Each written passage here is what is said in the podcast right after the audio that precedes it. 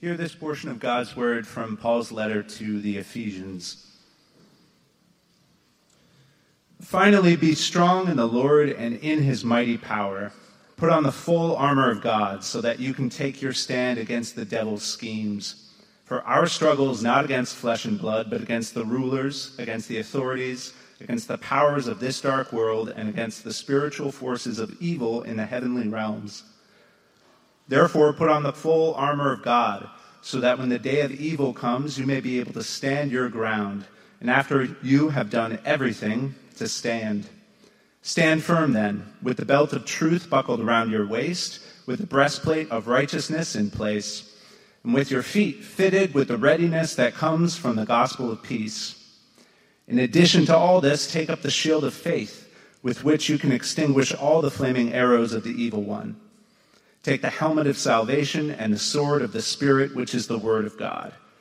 And pray in the Spirit on all occasions with all kinds of prayers and requests. With this in mind, be alert and always keep on praying for all the saints. The Word of the Lord.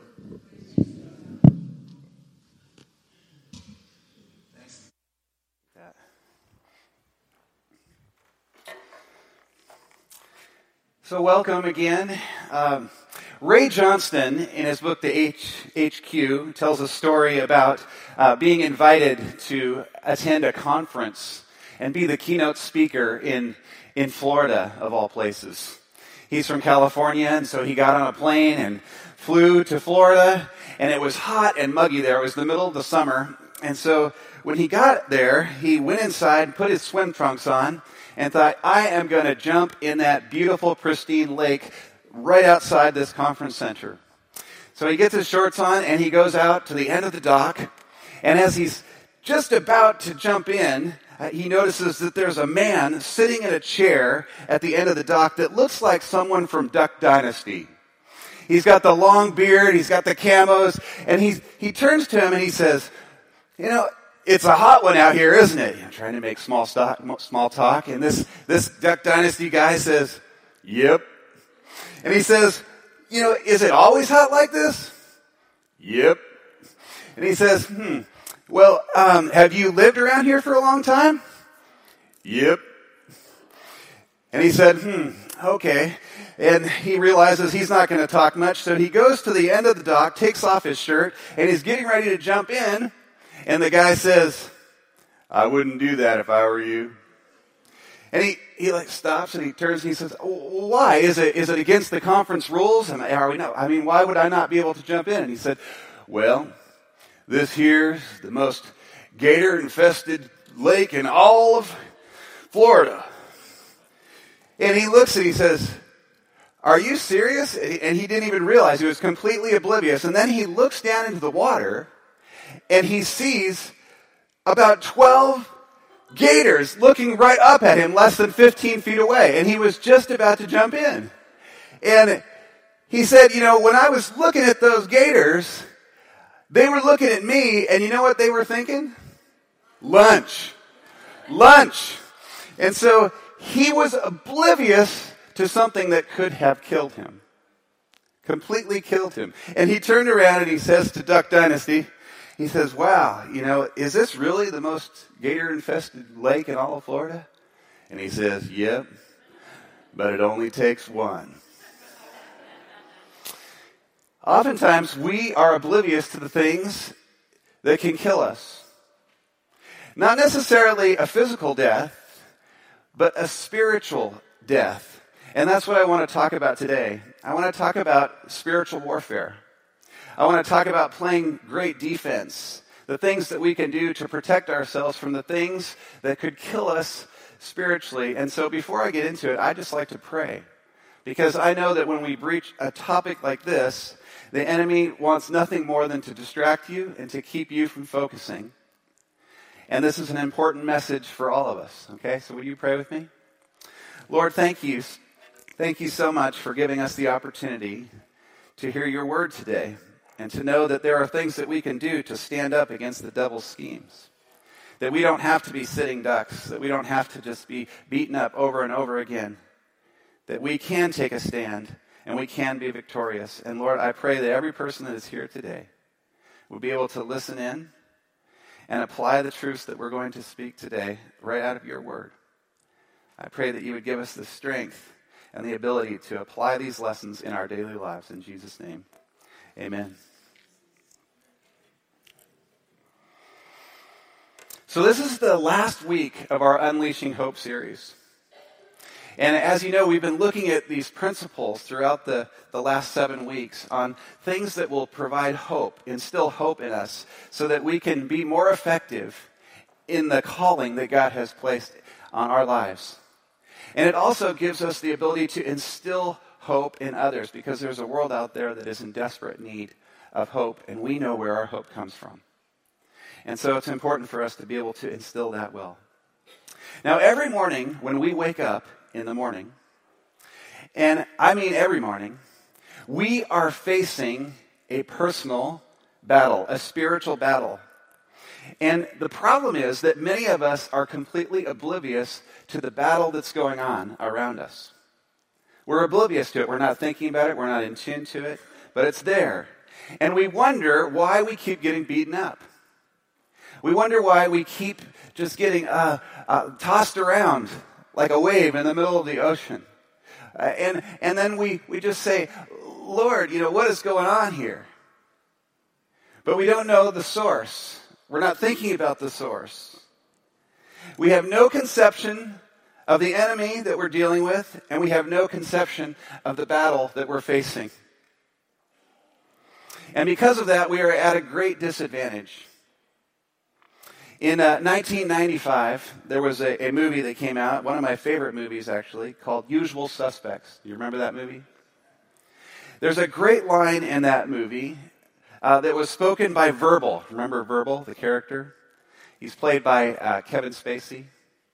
And he says this in the movie. He says, The greatest trick that the devil ever pulled was convincing the world that he didn't exist.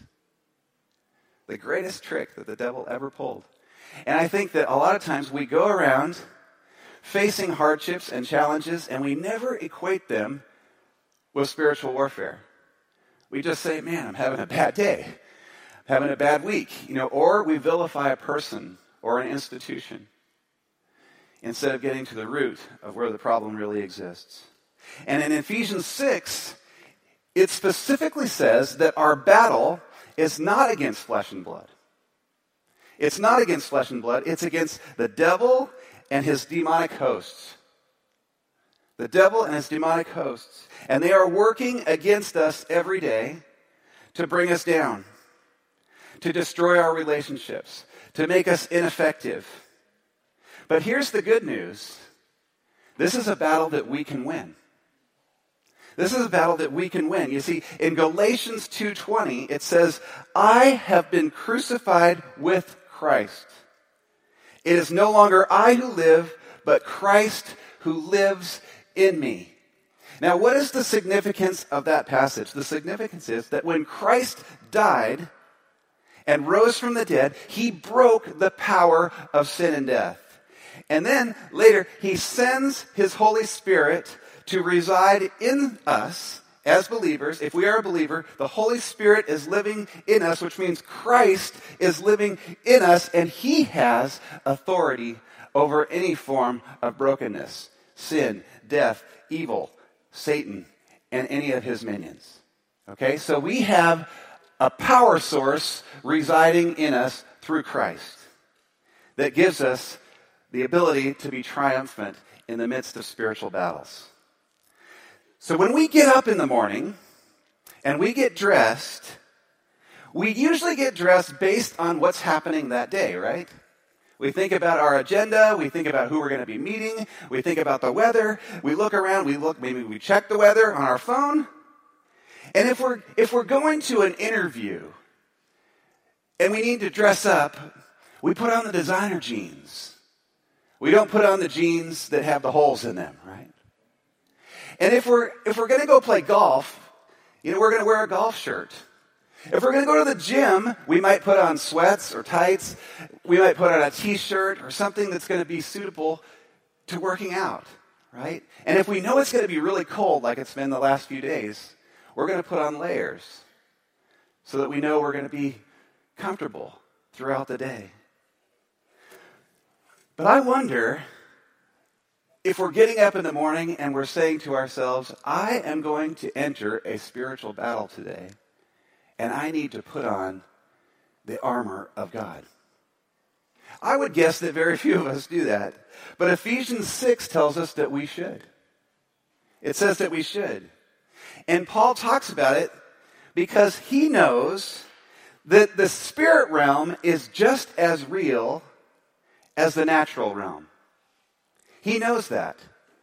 And what he also knows is that the things that happen in the spirit realm have tremendous effect on us in the natural realm, whether we realize it or not.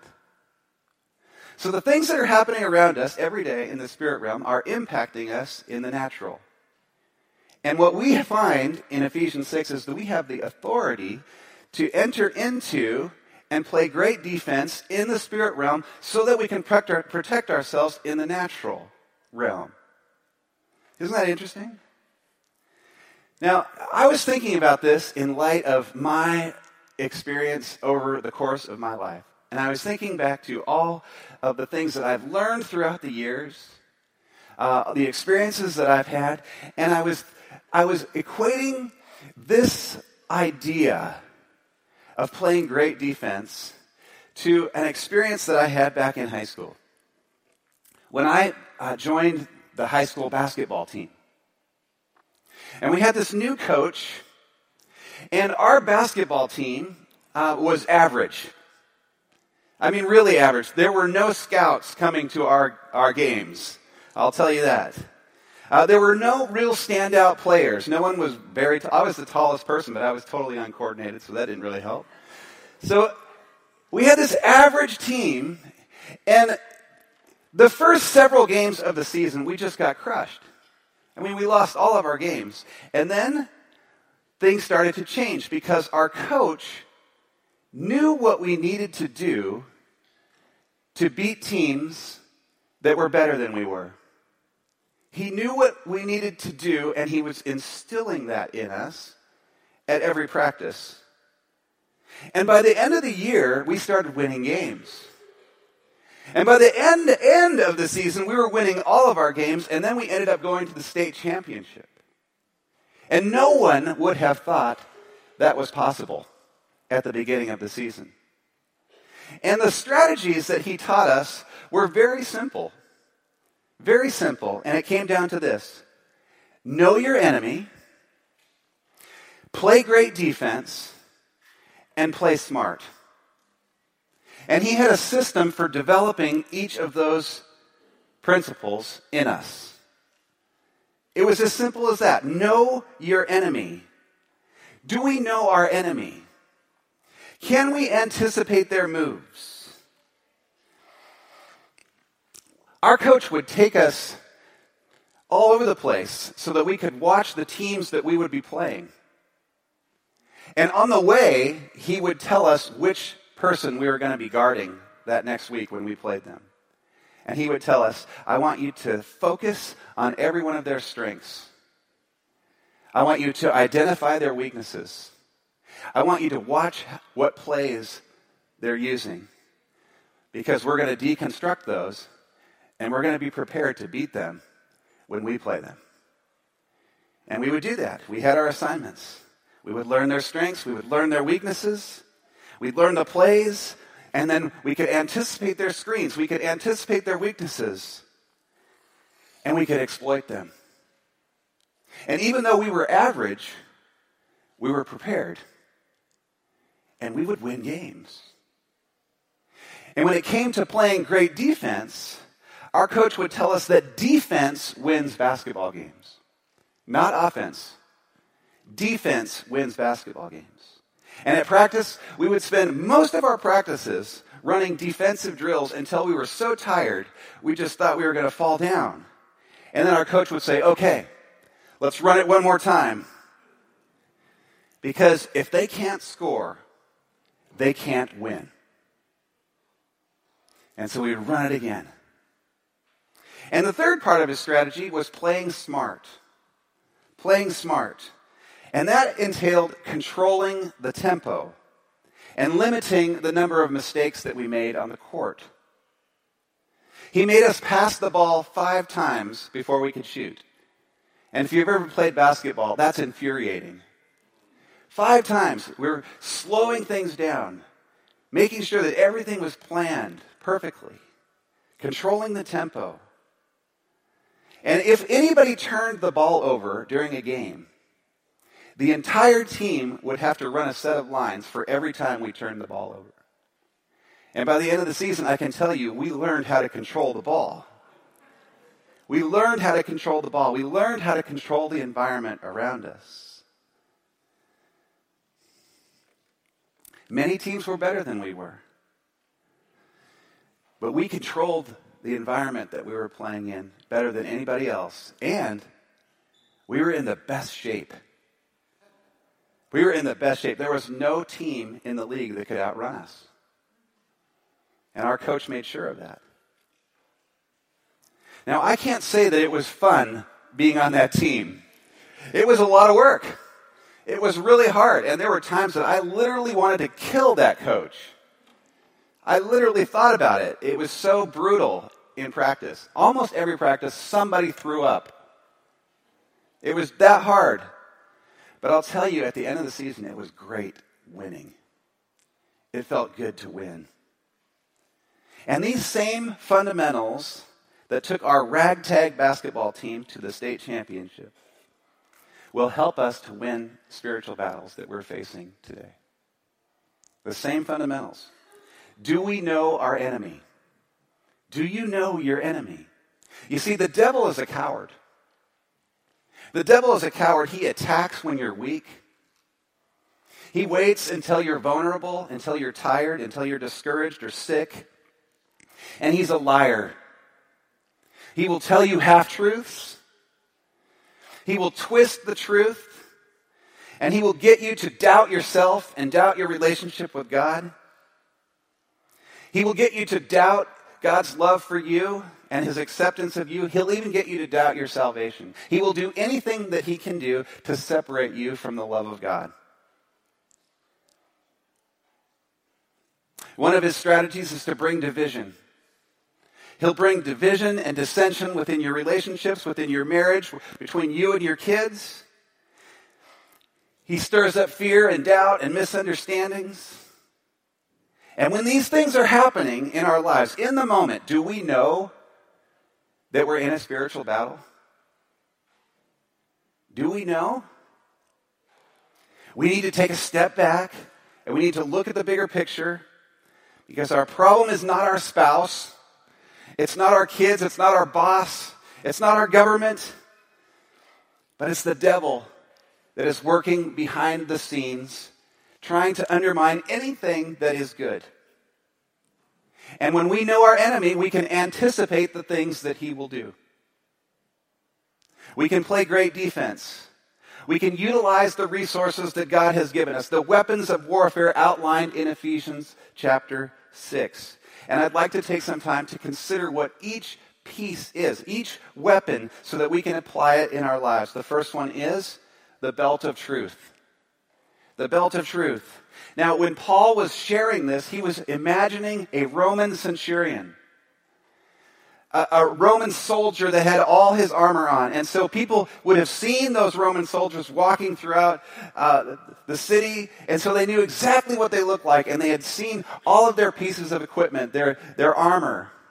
And so they could relate to this. So he's, he's using this as a great illustration for what we need to do when we enter our spiritual battles. The belt of truth. Think of the, the belt that a weightlifter puts on before he squats like 400 pounds. It's a thick leather belt, and he tightens it up really tight. And what that does is it, it protects his abdomen. And Paul equates that to the belt of truth. When we put on the, the belt of truth, it's like the Word of God. He equates it to the Word of God, the belt of truth. It's the Word of God. And if we get into the Word of God every day, we will have access to the truth. And therefore, when lies come our way, we'll be able to, uh, to compare them to the truth, and we'll be able to say, no, that is not the truth. That is a lie, and I rebuke that in the name of Jesus. And we move on. Now, most of us get up in the morning and we read the news, we check our email, we send a few texts to friends, we may go on to a couple social media sites to get informed and equipped for the day. But a lot of us skip right over reading the Bible. And that's a shame because the Bible is the primary source of truth. And it's God's primary way of instilling truth and speaking truth into your life. And so if we're missing that, what we're gaining is conventional wisdom from the world, and we're missing the truth of God. Next, Paul talks about the breastplate of righteousness. The breastplate of righteousness was a steel or, or a leather uh, coat of mail that the Roman soldier would use to protect their torso in the thick of battle. Now, our protection is righteousness. Righteousness. Not our righteousness, but God's righteousness. You see, we've been made righteous by Christ's death, and his righteousness is then imputed to us. And because of that, because of what he did, we are holy and we are set apart and we belong to God, and therefore He will protect us. He will protect us. His righteousness is now our righteousness, and His blood covers a multitude of sins. See, we may screw up, we may fall short, but all we have to do is remember who we are in Christ. His righteousness is substituted for ours. Now, if we feel like we need to get up in the morning and pump ourselves up and remember all of the victories that we've made, the accomplishments, and we look in the mirror and we say, I'm good enough, I'm strong enough, I'm smart enough, whatever you need to do to get yourself going, what you're focusing on, on is your own righteousness. And what Scripture tells us is that our righteousness is like filthy rags. But the creator of the universe is offering to exchange his righteousness. This is the one person who ever lived to go throughout their entire life without ever making a mistake, without ever sinning, without ever falling short. Their righteousness is perfect. And what he's saying is, I will give you my righteousness in exchange for yours. And that's what he's done. The next piece is foot gear for the battle. Good foot gear is important for the battle. If we wear flip flops onto the battlefield, uh, we are risking uh, being exposed to the enemy. We are risking the possibility of slipping. And so, therefore, a soldier will wear uh, very solid, very durable uh, army issue boots because it's important that they not slip. And good footwear will enable us to run. It gives us, it gives us good footing against darkness, deceit, and despair. And shod feet, feet fitted with this kind of footwear, is also an offensive weapon. Notice that we're supposed to walk with the readiness of the gospel of peace. You see, what this is saying is that because of who we are, and because our identity is rooted in Christ, and because we have the authority of Christ, we can walk into the worst battles with a sense of such confidence that we can usher in peace as we enter that landscape. We can bring peace, even into situations where we think peace would be absolutely impossible. The next piece is the shield of faith. The shield of faith. Now, often before battles, soldiers would take their shield, and usually it was made of leather and sometimes coated with steel, but not always. Oftentimes it was just leather. And they would dip that shield into the nearby creeks so that it would become saturated with water. Now, that would make it much heavier, but what it would also do is it would make that shield impervious to flaming arrows and darts that the enemy would use at that point in history. when flaming arrows threaten us, we can, we can react with fear and we can be overcome by the onslaught of the enemy, or we can put up our shield of faith And we can trust in God. We can trust in God. We can soak in the Lord and His Word to make ourselves even stronger, to feel even more equipped. And there are many ways to do this. We can spend time in prayer.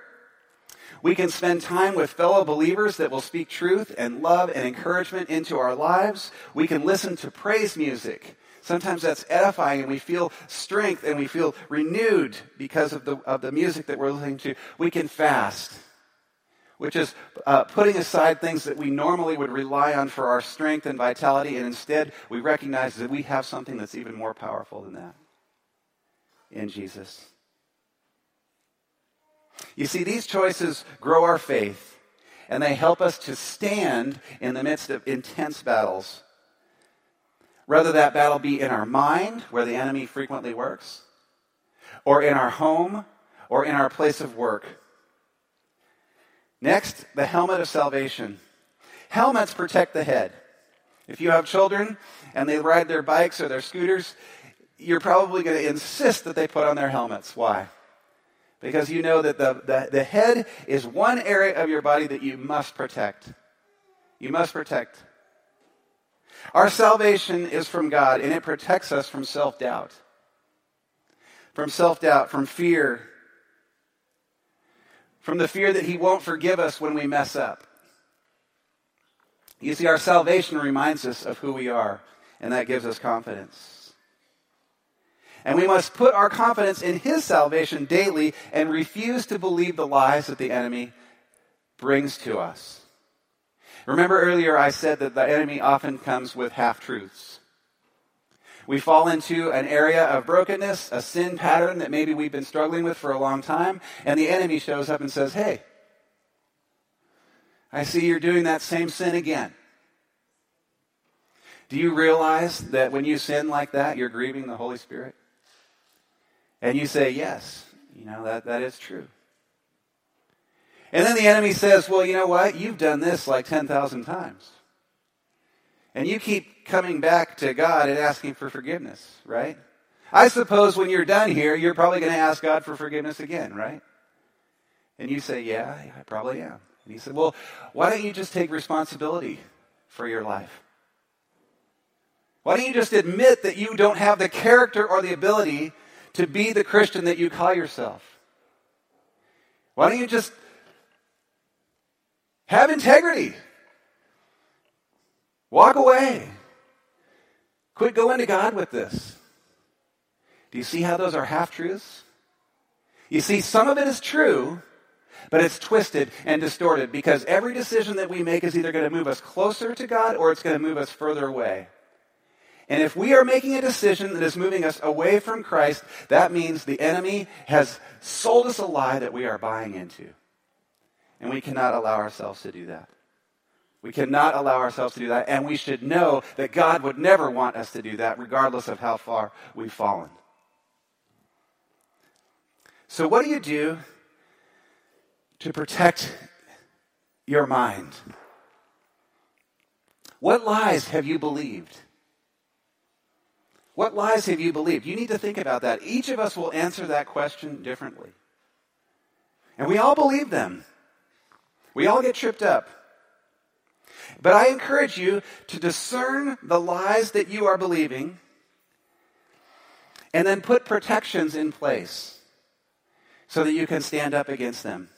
Remember who you are in Christ. When we have the mind of Christ, the things that will come into our mind and the things that we will dwell upon will be pure thoughts, pure deeds, pure actions that glorify the Father. Now, finally, Paul talks about the sword of the Spirit. The sword of the Spirit, actually, there's two more.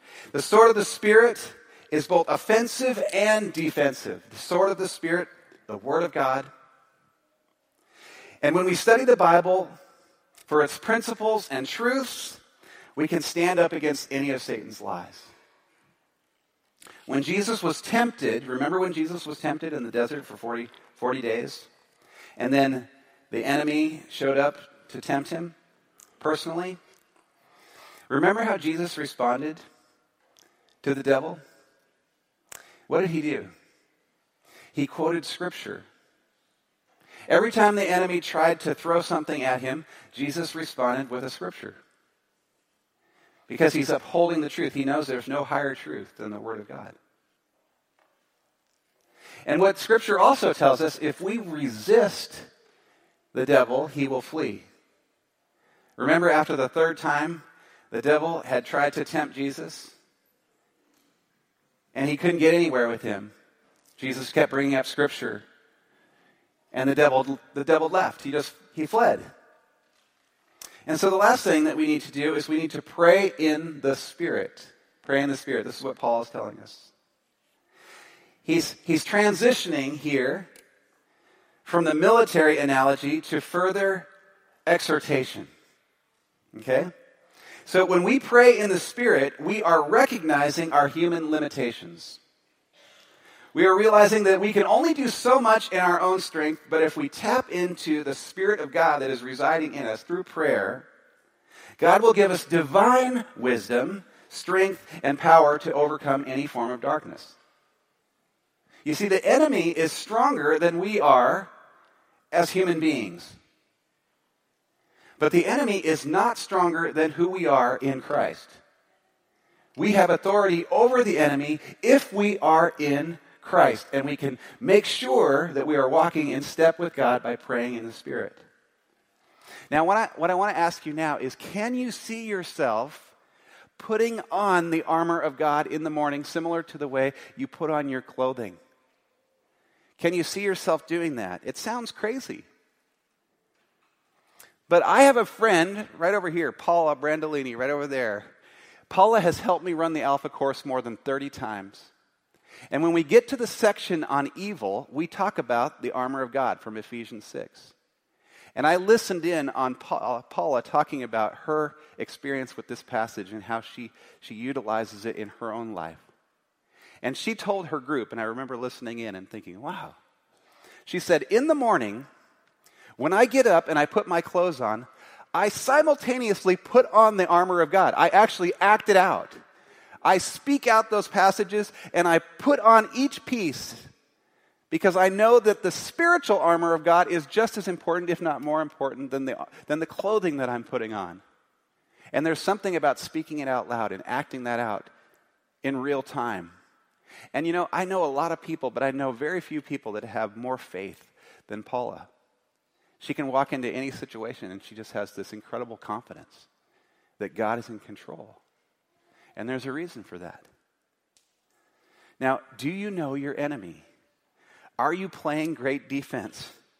Are you playing smart? These are questions you need to ask yourself. If so, you will be able to take your stand against the devil's schemes.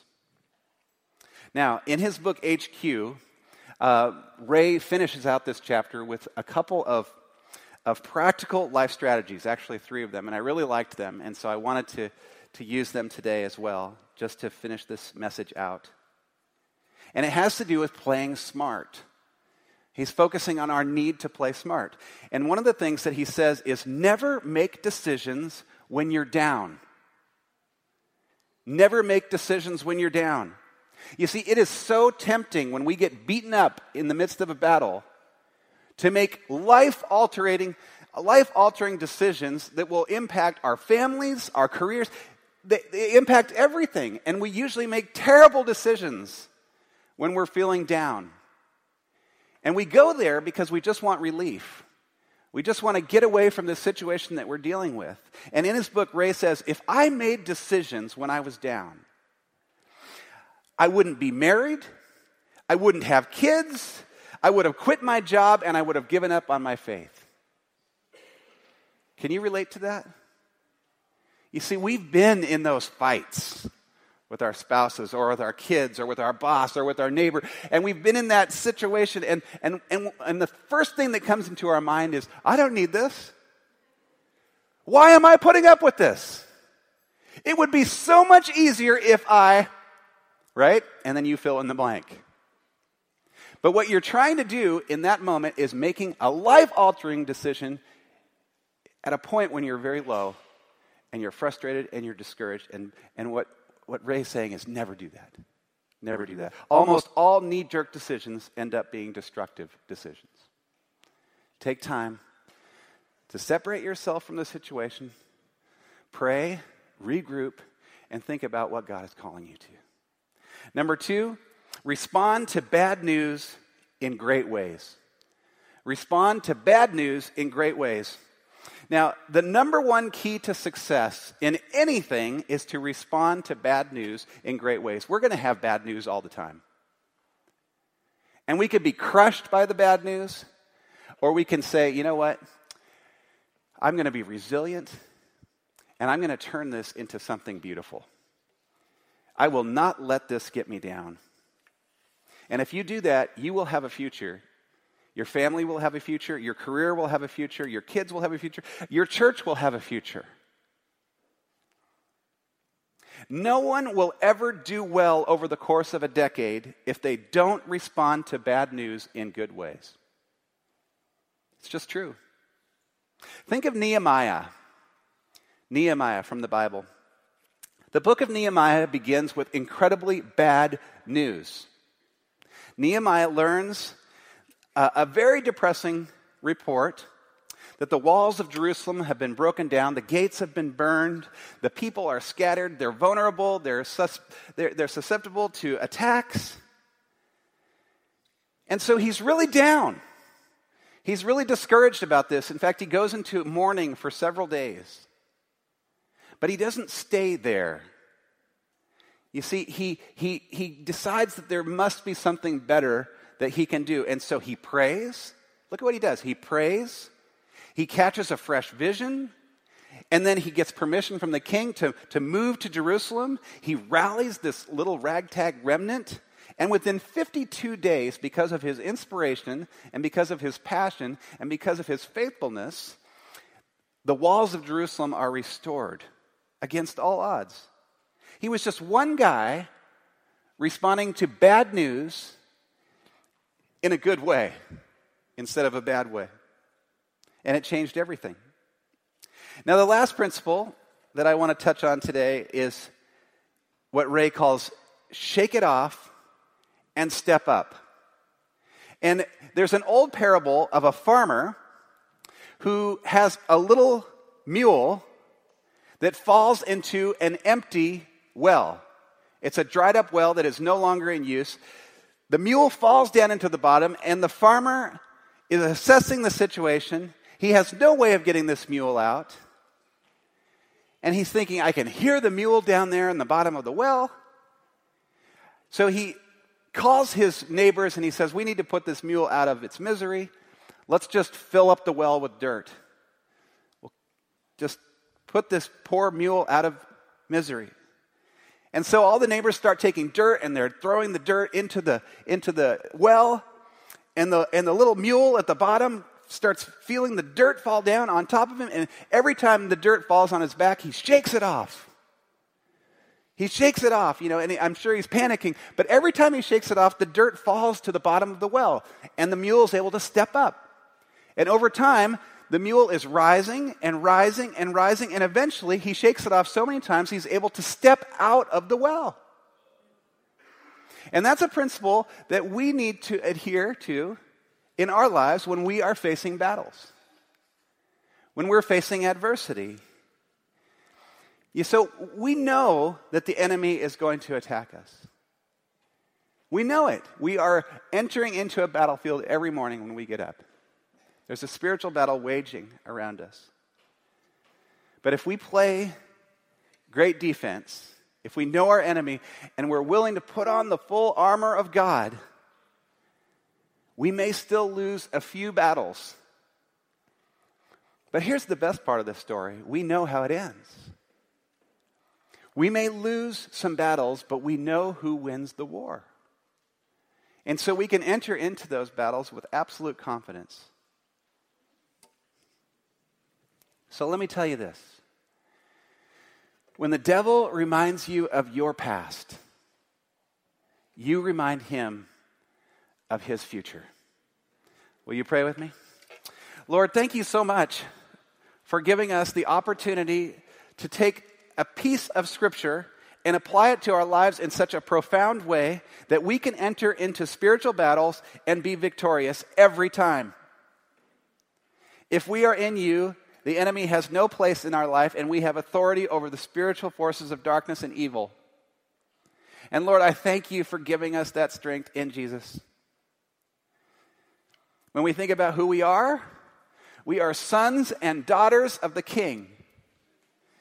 We have exchanged our righteousness, which was like filthy rags, for your righteousness, which is perfect. So the enemy has nothing on us. And so we can stand in confidence and we can go out and do the things that God has called us to. We can transform our families, we can transform our personal lives, we can transform the cities, and we can transform the world. And Lord, I pray that you would give us the confidence and the ability and the passion to do just that.